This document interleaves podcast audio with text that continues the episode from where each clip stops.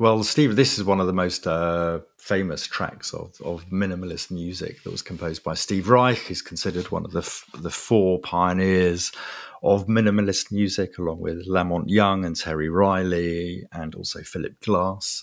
Uh, and this is music for 18 uh, musicians, which was composed uh, during 1974 to 1976 and then uh, was premiered uh, on 24th of April 1976. So let's let's start uh, by yeah, let's just hear some some of this music, some of this composition.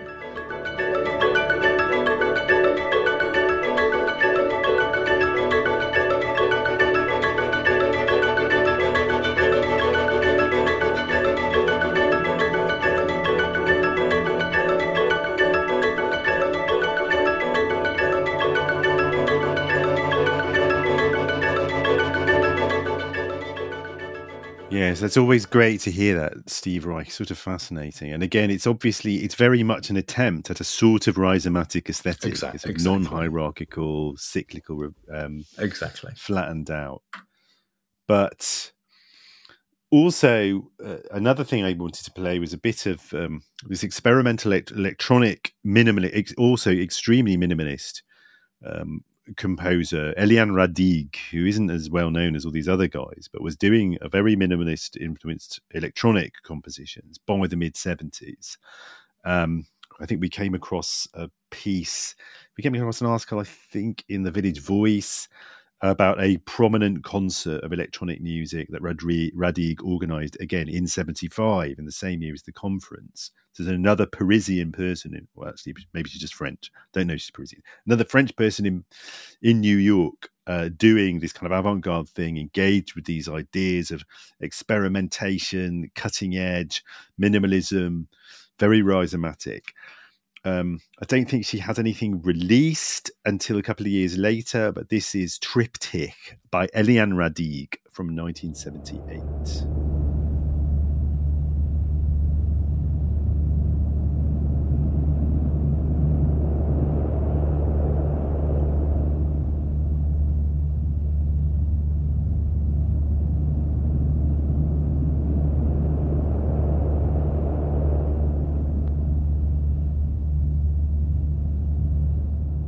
Well, we're going to come back to this because it's it's for a later series, really. But Diego Cortez was one of the kind of pioneering figures of the of the downtown scene. He was kind of effectively a curator, uh, very handsome and charismatic uh, and intellectual, and um, effectively became, along with Anya Phillips, who, uh, who, who along with Diego Cortez were c- kind of key figures, scenesters at CBGBs and this emerging downtown punk scene. Uh, effectively, Diego Cortez with Anya Phillips came up with the idea of opening the Mudd Club, um, which was uh, owned and also opened by Steve Mass. But Steve Mass didn't really have a background in the arts at all.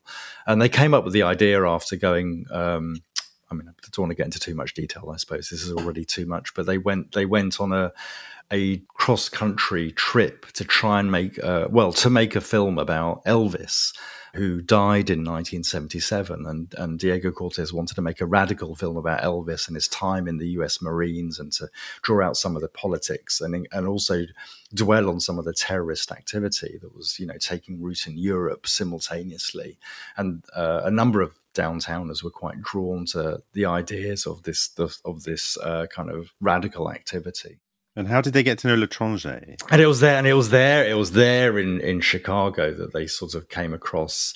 I think it's L'Envers Miss Miss, uh, maybe mispronounced L'Envers Mispère, uh, which was considered often to be the first punk club. Came back, decided a kind of uh, and decided that it would be great to open something similar in New York. And that was the kind of these were the the early origins of the Mudd Club that became this kind of uh, very interesting and compelling kind of uh, venue where all of these different kind of art forms were being practiced. And Sylvère Lotringer became involved in the Mudd Club, and they kind of ba- basically became flatmates with Diego Cortez. And was spending an awful lot of the of time at the Mudd Club, and went on to say that yeah, the Mudd Club was the kind of, in his sense, the ultimate expression of some of these kind of you know uh, ideas that, um, and art for, and you know artistic expressions that he'd already been so interested in in developing. But we're going to come back to that because it's a story for the late seventies, really.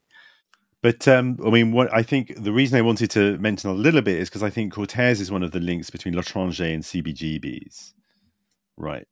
Uh, I don't know if Lotringer went to CBGB. He may have done. Uh, maybe he did.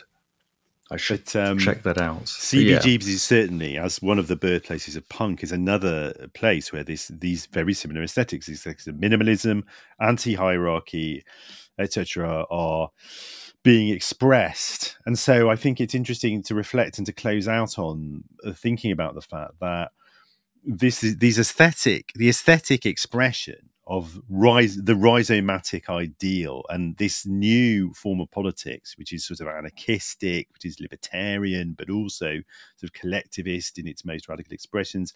It doesn't only find manifestation in these avant garde compositions, also, you hear it in the emergent punk rock which people would have would have heard at places like CBGB's and at the Kitchen uh, in 74, 75. So, for example, Uh, one of the musicians you would have heard in those contexts quite often at that time would have been Jonathan Richman playing with the Modern Lovers, playing this very stripped down kind of rock and roll, which though to us now it might it just sounds quite simple and it sounds like an, an antecedent of quite mainstream of indie alt rock. At the time, it was heard by a lot of people listening to it as very as quite explicitly making a sort of aesthetic statement, which was in some sense allied with the anti-hierarchical uh, quali- uh, ethics of of people like Deleuze. So. Uh, we thought we would close out with Jonathan Richman and the Modern Lovers classic Roadrunner. One, two, three, four, five, six.